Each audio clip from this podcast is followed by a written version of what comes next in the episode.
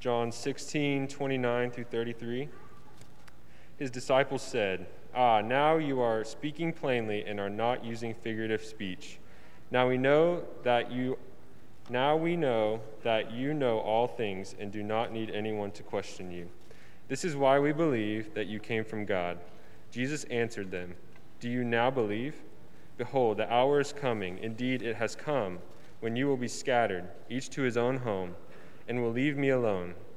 Yet I am not alone, for the Father is with me. I have said these things to you, that in me you may have peace. In the world you will have tribulation, but take heart, I have overcome the world. Have you ever had the feeling something is missing? Not your phone or your car keys, something more significant. If the past year has caused you to feel lonely, powerless, or without a plan or purpose, there is hope. The answer is right in front of you, but you may need to change your perspective or shuffle your priorities to see it. Scripture tells us what life is all about and what might be missing in ours. It is good to be together, whether you're watching online or you're here. I know that there's activities out at OC this weekend, and so maybe that brought you this way. We are pleased to have you, and it's so good to always have our college students around. What a, a influx of energy and enthusiasm they bring. And we are just so thankful that we get to be a part of, of maybe a short time in their life, or who knows, maybe it's just the seeds of a long time in their lives if some of them choose to stay here. And so we are just so thankful for our campus ministry and for every young adult, uh, no matter where they're in school or if they're not in school, but they're here with us. We are thankful for our young people and certainly our youth as well. If you have a Bible, you might open it up to John chapter 16. Sometimes it helps to have the text in front of you. We're going to have a few verses on the screen, but sometimes it's nice to, to have that in front of you so that you can see how it all fits together. So we're going to spend some time in John 16 this morning in just a few moments. You know, sometimes profound wisdom comes from some of the most unexpected places.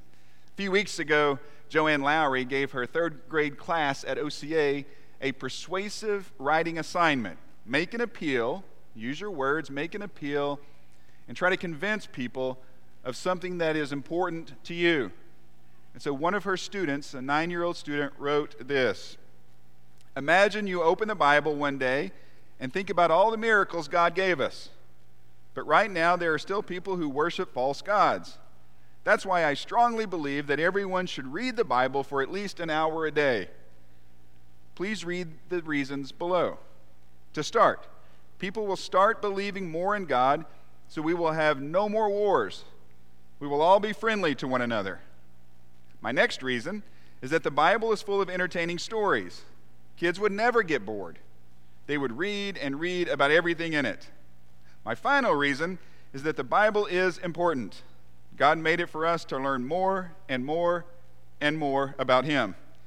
It's a very big part of our lives. In conclusion, I tell you, the internal structure of this assignment should have gotten an A. plus. In conclusion, you can clearly see that reading the Bible is not only entertaining, but important. Buy a Bible now. or download one on your phone, I guess, right? I don't think it's an exaggeration to say that many of our issues, many of our struggles would go away or at least be more manageable if we were in the Word more and the Word was in us more. I think the student is right. The answers to our problems, the answers to our questions, the answer to what life is about is found in God's Word, found in the Bible. Now, I'm not sure that what the student said about no more wars and everyone being friendly to each other is realistic but it is a wonderful goal, isn't it? That is something we should, we should work towards. In fact, people of the word should be people of peace. If I have a high view of Scripture, I must have a high view of what it means to be a person of peace. When you open your Bible, you see that peace is a constant theme throughout Scripture. In fact, just the word peace is used something like 250 times in Scripture. Peace is important to God. I would say peace is important to most of us. You want peace in your household, right? In your family. You want peace at your job, at your work. You want peace in your church family. Peace is important to most of us. And yet, for some reason, peace can be so elusive. Like it just falls through your fingers. Right when you think you have it, right when you found the, the secret to having this peaceful life, suddenly it's gone. As we continue to think about taking a spiritual inventory of our lives, individually and collectively, in this series called Something's Missing, let me ask you is it possible that in your life you're missing the peace of God? We probably need to describe exactly what we're talking about here.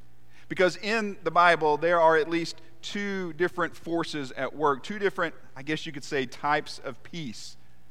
There is the peace that we promote, and there is the peace that we possess. It's this peace that we pursue and hopefully one day to possess. So, in his Beatitudes to the Sermon on the Mount, Jesus said, Blessed are the peacemakers, for they will be called children of God. Matthew 5, verse 9. Paul wrote something similar, encouraging us to live at peace with everyone in Romans 12, 18, also 1 Thessalonians 5, 13. And later, he would write that we should make every effort to be at peace with one another, to do what leads to peace and mutual edification. Romans 14, verse 19. And so that's just a sampling. There are several examples throughout the New Testament of this directive from God, from His inspired word, that we become peacemakers, that we promote peace, that we don't live our lives in a way that stirs up dissension or conflict or contributes to divisiveness, but that we go out of our way to promote peace. So that's, that's sort of one of the forces of peace. And that's what we, as people of God, should work toward. But there's another force, isn't there? There's the peace that we want to possess. In the Old Testament, the Hebrew word is shalom. It is this feeling, this understanding, this acknowledgement that everything's going to be okay. No matter what's happening around us, no matter what's happening in the world, no matter our circumstances, we have this feeling, this, this knowledge, this affirmation in our gut, in our heart, that God's in control and that everything's going to be okay. We want that peace, don't we? That sounds appealing. It sounds like something that we would like to have the calm within the storm, the sigh of relief, even when it feels like everything is coming from all angles at you. And so, where do you find this kind of peace? Where do you find this inner peace, this inner calmness, this feeling and knowledge that no matter what happens, it's going to be okay? Where do you find this? Now, the world has lots of answers to that question. The world has a lot of ideas about where you find peace. And in the world's response to this question, it usually is something that is socially constructed or self producing. So, in other words, if you want peace, then remove yourself from these circumstances and put yourself in a more peaceful environment. But if you can't do that, then take your mind to a different place. Use meditation, use yoga, use, and those things are great. But all of those things, and anything that the world might offer, those are just temporary peace patches that wear off after a while. Because you can't live in this peaceful environment, and your mind can't stay in this peaceful place. You have to engage the world And so, where do you find peace? Well, as the OCA student said, maybe we should buy a Bible and see what it says. What does Scripture say about this? Well, in this text for today, Jesus makes an offer. Really, he gives a validation of something that he is providing them, and that is peace. He's preparing them for what's about to happen, and it's going to be chaotic. But he says, even amid the chaos, you can have peace. And so, in the second part of what we call his farewell discourse, because basically he's saying farewell to his disciples, he knows that he has a divine appointment at Calvary, that he is going to the cross to give his life, to rescue the world. He knows that's happening. And so that means he's going to be away from them. He wants to prepare them, his disciples, because they have a bit of a different agenda. And so, in preparing them for what's about to happen, all chaos is about to break loose. But don't, don't worry. You can have peace even in that chaotic world. So, in our text, John 16, starting in verse 16, Jesus went on to say, In a little while you will see me no more, and then after a little while you will see me. At this, some of his disciples said to one another, What does he mean by saying, In a little while you will see me no more, and then after a little while you'll see me? And what does he mean by, Because I'm going to the Father? They kept asking, What does he mean by a little while? We don't understand what he is saying. Let me stop there for a moment. Clearly, his disciples are confused. Jesus is saying, I'm going to be away, but then I'm going to be back, and I'm going to be with the Father. And they're scratching their heads thinking, we have no clue what he's saying. Now, again, Jesus knows, and we know what Jesus knows, and that is that he's referring to his death. He will be away from them, and his resurrection. He will come back to them. But they don't get that. So he's trying to explain this to them.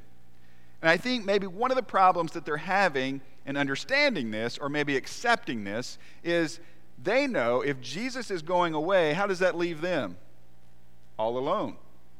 Well, Jesus, if you're, if you're not with us, we're on our own, and that's not something that we are interested in doing. You can see the anxiety level begin to rise. Jesus explains You will weep. It's going to be difficult. You will mourn. In fact, he says specifically, You will weep and mourn while the world rejoices. Have you ever experienced that? You are weeping and mourning while the world rejoices. If you've ever lost someone close to you, you know how that thrust you into this dark place of grief. And sometimes you look around you, and the people around you are just going on with their lives. They're going to work, they're laughing, they're joking, they're talking about things that don't matter, like movies and sports. And you think, how can you just go on with your life? I'm in incredible pain here. And that's difficult. But imagine those people celebrating, not just going on with their lives, but celebrating because of the very thing that is causing you pain. That's a different level. That's what Jesus says is going to happen. You see, for the enemies of Jesus, the cross of Christ would be the centerpiece of their celebration. When they saw Jesus hanging on that cross, they declared victory. But for those close to Jesus, for his disciples, that cross would be an albatross of anguish and sorrow. But then we see this plot twist. The story really gets interesting. Back in the text, verse 20. Remember, he said, You will weep, you will mourn while the world rejoices. He goes on in verse 20, You will grieve, but your grief will turn to joy. You will grieve. Life will be tough. You will be confused. I will be gone. You won't know what to do. But hang on because your grief will turn to joy. Isn't that the story of redemption that we all have in Christ? I mean, that's it. We grieve. Jesus, in those same Beatitudes, said, Blessed are those who do what? Who mourn. And I think specifically what he's talking about there is those who mourn over their own sinfulness, those who mourn over the fallenness, the brokenness of our world. Those who see all injustice and sin and struggle, and it just breaks their heart. Jesus said, You are blessed. There is so much in this world for which to grieve. There is so many sources of sorrow in this world. Jesus says, You will grieve, but your grief will turn to joy. And then he goes on to give an example or an illustration. He says it's like a mother who gives birth to a child. There is pain involved, right? I remember. I almost pulled my back out trying to get that car seat just right in the car. There's pain involved. I'm kidding. He's talking to the ladies, right? You ladies know there is pain involved in childbirth, but what happens?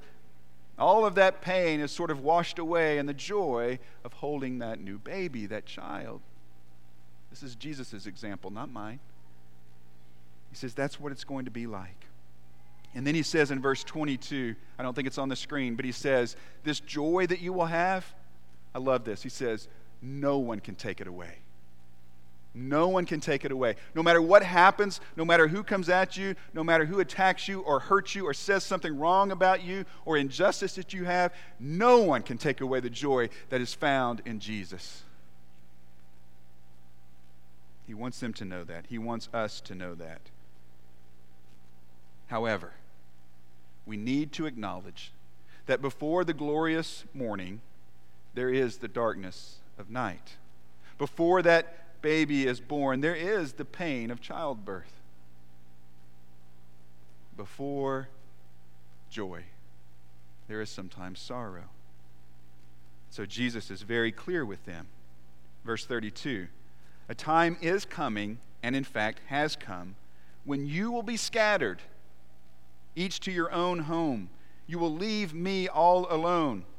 Yet I am not alone, for my Father is with me. Jesus says to his disciples, A tidal wave is coming and is going to sweep you off of your feet. And in your desperation, because I won't be here anymore, you are going to run. You are going to scatter. Like sheep without a shepherd, because your shepherd has been taken, you will leave in despair. But he says, I won't be alone because my Father will be with me. And by the way, you won't be alone because I will return. And then he says this incredible verse, sort of our high point, our main point of this message, Jesus' words in John 16 33. He says, I have told you these things so that in me you might have what? Peace. So that in me you might have peace in this world, you will have trouble. But take heart. Cheer up, is what that means. Take courage. I have overcome the world. There's so much in that one short little verse. He says, You will have trouble. Just acknowledge that this world will throw everything it can at you. But cheer up? That's, that doesn't sound like cheerful news, does it? We'll keep reading. Cheer up. Take courage because I, Jesus says, have overcome the world. You see, peace often comes with perspective. And so Jesus is providing a framework for thinking, a perspective for them to see what is happening, what is about to happen in their world, what happens often in our world, and that is struggle, pain, difficulty. And he wants to have a framework, wants them to have this framework. Because he knows what we all know, and that is this world can be a tough place.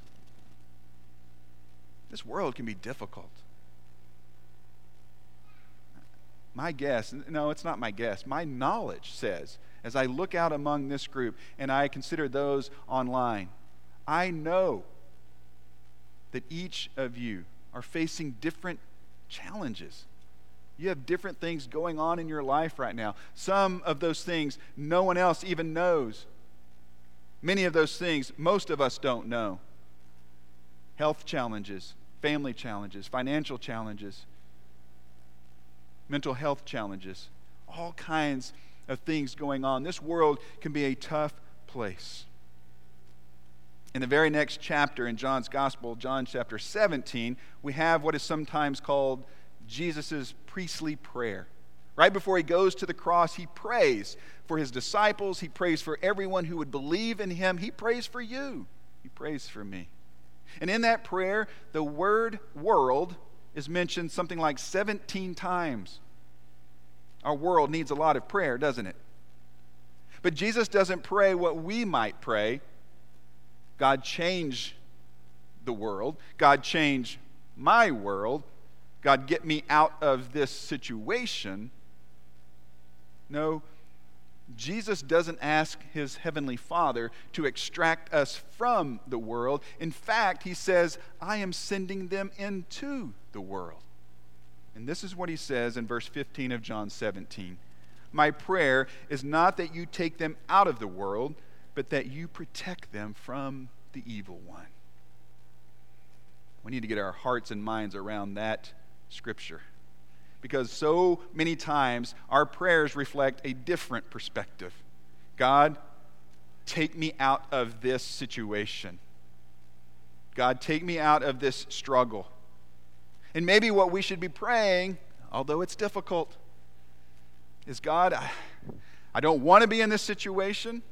I would prefer you to take me out of this situation, but more than that, protect me from the evil one if I remain in this situation. Protect me from the evil one. That's Jesus' prayer. The truth is, while we are here, we must live in this world. But the good news is, Jesus has overcome this world. That's what he told them. I have overcome this world. And if we are with him, we too are overcomers of this world.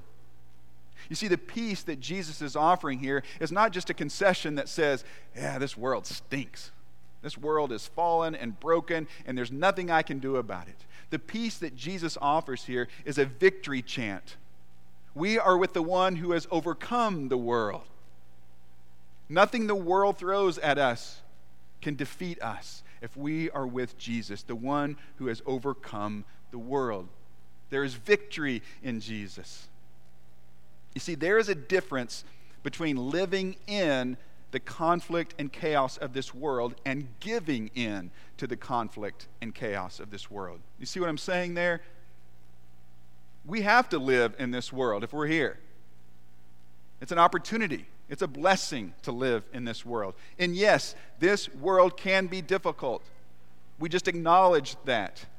There's a difference between living in it and giving into it, letting it take the joy and the peace and the power of God from you, letting it drain you of your purpose in Christ, letting it fill you with anxiety and worry and everything that works against faith. If I were to ask you to close your eyes and think about peace, what would you envision? A speaker did that one time and he said, Close your eyes, envision peace. And then he asked them, Okay, what what mental picture came to mind?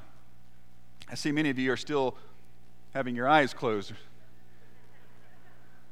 Like for 20 minutes now, I've seen that you've had your eyes closed. Thinking a lot about peace, aren't you? That's okay. That's good. But he asked them, okay, what's the mental picture that you have of peace? And you could guess. You know, some people said, I imagine this beautiful, calm, still lake with trees around it, maybe mountains in the background. Someone else said, I imagine this beautiful mountain scene, this landscape, snow capped peaks, so peaceful. Someone else said, just a meadow, a field with flowers and butterflies and, and, and trees and lots of colors. And the observation was made that in everyone's picture of peace, there were no people. I mean, think about that. Often our picture of peace begins to take shape when we remove all the annoying people around us. I'm reminded of this Peanuts comic strip. Sally goes to Charlie Brown. She says, I hate everything. I hate everyone. I, ho- I hate the, the whole wide world. And Charlie Brown says, Well, I thought you had inner peace. She says, I do have inner peace, but I still have outer obnoxiousness. I think that's how some of us feel. Often our circumstances don't produce or promote peace, just the opposite. People can be difficult, circumstances can be challenging. So much in our world develops outer obnoxiousness for us. We don't always get to find peace by being removed from those people or removed from those situations that work against peace. We find peace by sticking with Jesus, the one who has overcome the world. So, John, who inspired by God wrote that gospel, also wrote some letters toward the end of your New Testament. And this is what he said in 1 John chapter 5 verse 4. For everyone born of God does what? Overcomes the world. This is the victory that has overcome the world, even our faith. who is it that overcomes the world? Only the one who believes that Jesus is the Son of God. Jesus told his disciples, I have overcome the world. Take courage, take heart, be of good cheer. I have overcome the world. And later, Scripture tells us not only does Jesus overcome the world, but we, when we are with Jesus, when our faith is in Jesus, we become overcomers of the world. Someone has said, You are either overcome or you are an overcomer.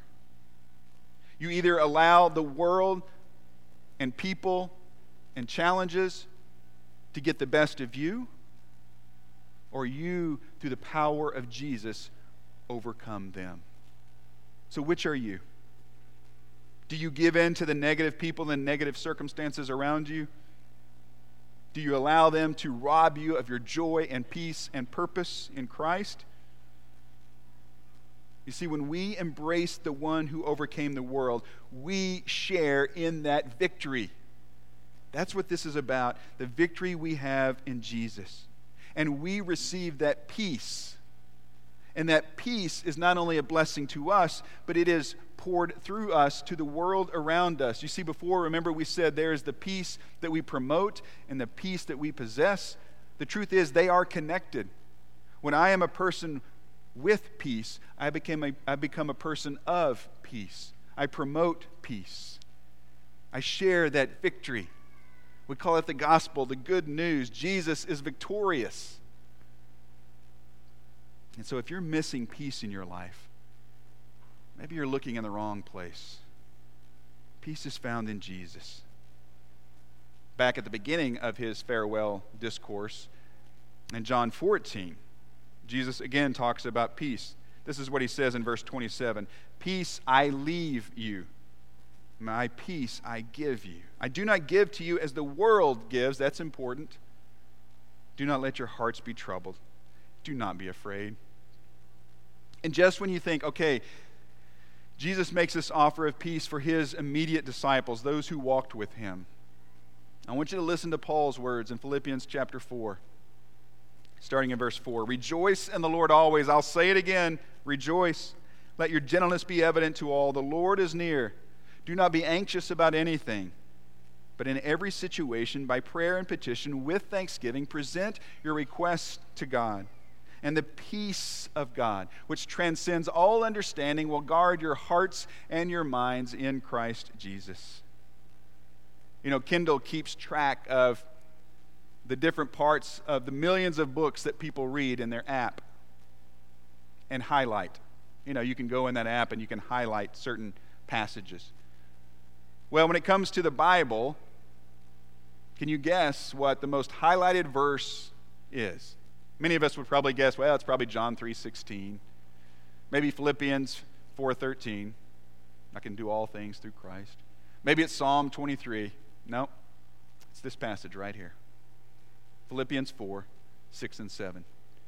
Do not be anxious about anything, but in everything, by prayer and petition, with thanksgiving, present your requests to God, and the peace of God, which surpasses, which transcends all understanding, will guard your hearts and your minds in Christ Jesus. You see, people are looking and longing for genuine peace. And God says, I have it for you. It can be yours. I'm making it available. Last week we saw from Scripture that God offers power that can do immeasurably more than all we ask or imagine. And here, what is the offer? It is the offer of peace that transcends or surpasses our understanding. A peace that we can't even begin to get our minds around. It is so wonderful, so great. And yet, So many of us go through life trying to produce these things on our own this power, this peace. Peace is not produced by us, it is provided by God. It is a gift of God. So stop looking to the world. Stop looking inside yourself. You won't find it. You might find some temporary version of peace, but you won't find lasting, genuine peace. Peace only comes in the one who has overcome, the one who has declared victory over the world. Yes, we have daily battles in this world, but we need to know that the war has been won by the Prince of Peace. I recently reconnected with a friend that I first got to know about 25 years ago. He and I were both youth ministers in this area. We became friends and spent some time together, worked out together, and had conversations together. And I always admired his, his deep thinking, I admired his compassion, I admired, admired his ability just to be incredibly honest. His name is Todd. Recently, Todd was diagnosed with a brain tumor. And so I, I tried to reach out to him. It had been a long time. We sort of fell out of touch. You know how that happens. And so I reached out to him. And in our conversations and in uh, the blog posts that he continues to post as he goes through different kinds of treatment, he has reminded me of some really important lessons, some really important things. One is that life and death situations seem to put our faith on the hot seat.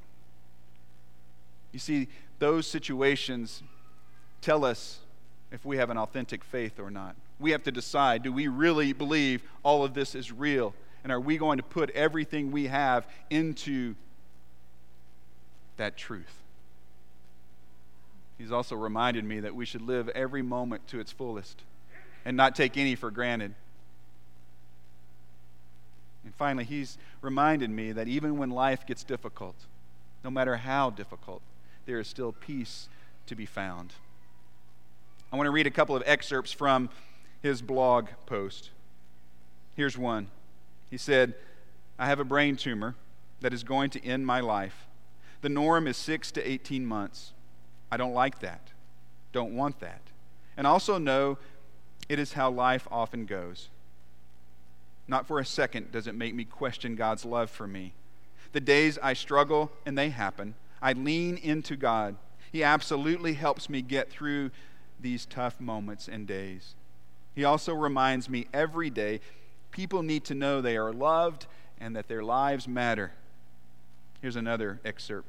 Today I feel rotten, and I don't like that I have a terminal brain tumor. I can and will be honest about that. Today, I am also reminded God loves me. There are some things in this life I simply don't completely understand. It's okay. It is actually in these challenging moments and times in our lives that we can trust in the Lord. When I am struggling, I find some comfort in this reality. Last week, Todd had brain surgery. And so far, the news is very encouraging and very hopeful. And while he's recovering, his oldest son decided to go onto his father's blog and write a couple of posts. And his latest post, he ended it the way his father always ends his posts with these words You are valuable, you are loved, you matter. And then he ends with one word. You know what word he ends with? Peace. Peace. And in the comments of that blog by Todd's oldest son, one of Todd's friends wrote something. This is what he wrote There are a lot of things I've always loved and respected about your dad, but what jumped out at me was the closing you used peace. From the time we met as kids, I remember your dad saying this a lot. Every closing text, every email, the last word out the door, always the same sign out peace. As I've read this blog and listened to the podcast, I've been really encouraged to see that that word has really stuck. And not only that, that he has doubled down on it. Todd, thanks for always sending that peace out to me. It is a blessing for me to see you live it out still, even in the dark, praying for you, Kyle. You see, the peace of God transcends logic, it transcends our understanding. And even in the darkest of days, peace can be yours. The peace that is in your heart, that resides in your deepest gut, that says, whatever happens, God is in control, and He's got this. He's got it. If you're with the one who has overcome the world, you too are an overcomer. And you can have this genuine, lasting peace. He makes it available, it can be yours. Let me encourage you to not leave this message in this room, but somehow take it with you. One of the best ways to do that is to talk about it and talk about these passages with other people. Maybe people in your family, maybe friends, neighbors. We have started providing these sermon discussion resources. I hope that you would take advantage of these. There's a short little conversation starter video on our YouTube uh, page, YouTube channel. And also, there is a, a PDF discussion guide just with some questions that may help you in some discussion. Don't leave it in this room. If you're intrigued with this idea of peace, especially if you're struggling to find peace, open up the Word of God with trusted individuals and allow God to speak into your life. Allow Him to give you peace. If that sounds like something that we can help you with, please let us do that. If you're online, you can go to our website, reach out to us on the prayer page. If you're here, please make it known to us. Maybe you're ready today to give your life to Christ.